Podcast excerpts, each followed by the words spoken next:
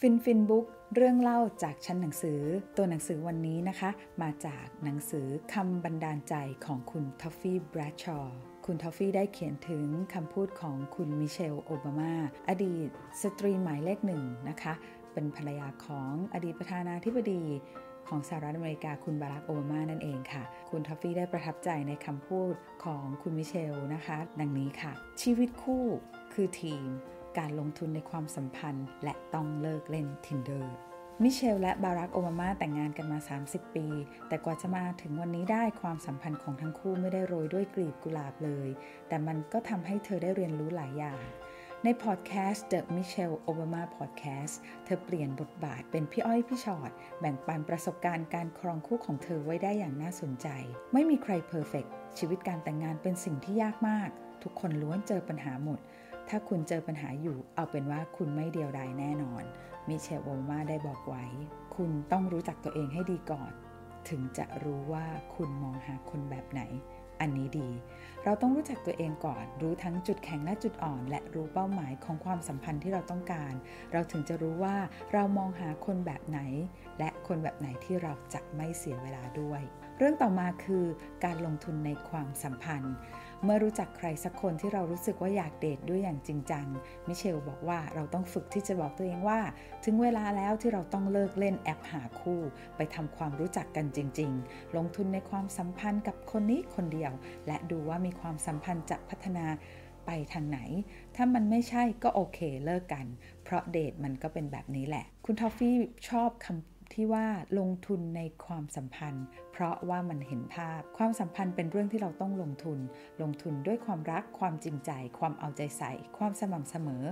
ถ้าไม่ทำอะไรเลย มันก็จะไม่มีอะไรงอกเงยออกมา แน่นอนว่าการลงทุนมีความเสี่ยง บางทีดอกผลของการลงทุนอาจจะไม่เป็นไปตามที่หวังไว้ก็ได้ บางช่วงมีกำไรทางจิตใจ บางช่วงขาดทุนทางจิตใจสลับกันไป เราต้องคอย rebalance พอร์ตของเราว่าจะลดอะไร เติมอะไรเข้าไป เช่น ช่วงนี้ทะเลาะกันบ่อย ลดความเอาแต่ใจของเราลง เติมความเอาใจใส่ให้มากขึ้น เพื่อให้ความสัมพันธ์เดินต่อไปได้ ตราบเท่าที่เป้าหมายยังตรงกันอยู่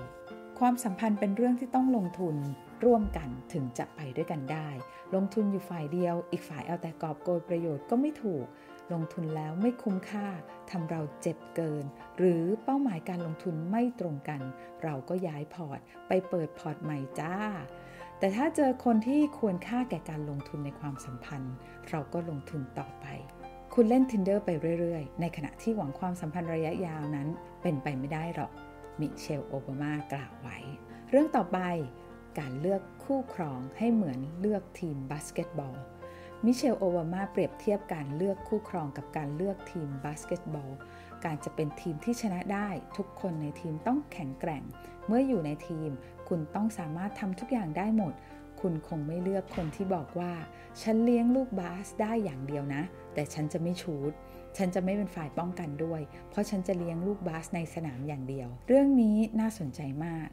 แต่ละคนมีจุดแข็งจุดอ่อนที่แตกต่างกัน มีความถนัดคนละอย่าง แต่เมื่อเรารักกัน เราเป็นทีมเดียวกัน เราคงไม่สามารถเลือกทำแต่สิ่งที่เราถนัดได้อย่างเดียว และขอไม่ทำสิ่งที่ไม่ถนัดเลยก็คงไม่ได้ มันง่ายมาก ที่เราเห็นว่าเรื่องไหนใครถนัดเป็นพื้นที่ของใคร และเราก็ยกเรื่องนั้นให้คนนั้นไปเลยง่ายดี เราทำแต่เรื่องที่เราถนัด เขาทำแต่เรื่องที่เขาถนัด แบ่งหน้าที่กันนั่นก็ถูก แต่ใช้โอกาสที่เรามาเป็นทีมเดียวกัน ในการถ่ายทอดและเรียนรู้ความเก่งของกันและกันได้ ทั้งคู่จะได้ทำหน้าที่แทนกันได้หมด เหมือนที่มิเชลยกตัวอย่างทีมบาสเกตบอลไว้นั่นเอง เรื่องสุดท้ายคืออย่ายอมแพ้เมื่อเจอช่วงยากลำบากด้วยกัน แต่งงานกันมา 30 ปีขนาดนี้มิเชลยอมรับว่าบางครั้งบางช่วงก็อยากจะผลักบารักโอบามาให้กระเด็นตกหน้าต่างไปเลย และตอนมั่นกันเคยทะเลาะกันแรง จนมีซีนถอดแหวนมั่นทิ้งมาแล้วจ้า แต่เธอบอกว่าตอนที่เธอคว้างแหวนมั่นทิ้ง นั้นเล็งแล้วว่าจะคว้างแล้วสุดท้ายต้องหาเจอนะเออนางก็ตลกเนาะ และทุกวันนี้ก็ไม่ใช่ว่าจะราบเรียบตลอดเวลา ถ้าดิฉันยอมแพ้ตั้งแต่ตอนนั้น ถ้าดิฉันเดินจากความสัมพันธ์ออกมาในระหว่างช่วงเวลาที่ยากลำบาก ดิฉันอาจจะพลาดช่วงเวลาที่ดีอีกมากมายที่อยู่ตรงนั้นเช่นกัน มิเชลกล่าวไว้ค่ะ มิเชลไม่ได้บอกว่าแต่งงานกันแล้วจะเลิกไม่ได้ แต่หมายถึงอย่าล้มเลิกชีวิตคู่ง่ายๆ เมื่อเจอปัญหา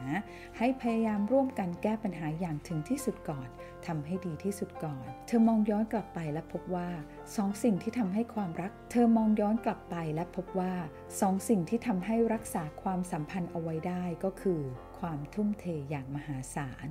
และความซื่อสัตย์ต่อตัวเองและต่อคนรัก อให้คุณได้เจอคนที่คุณรู้สึกอยากจะลงทุนในความสัมพันธ์ด้วยนะคะ และเจอคนที่คุณอยากจะลบแอป Tinder และอยากเป็นคุณคนใหม่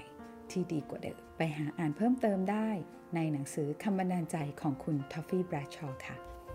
มาร่วมเปิดหนังสือหน้าต่อไปพร้อม ๆ กันกับฟินฟินบุ๊กเรื่องเล่าจากชั้นหนังสือ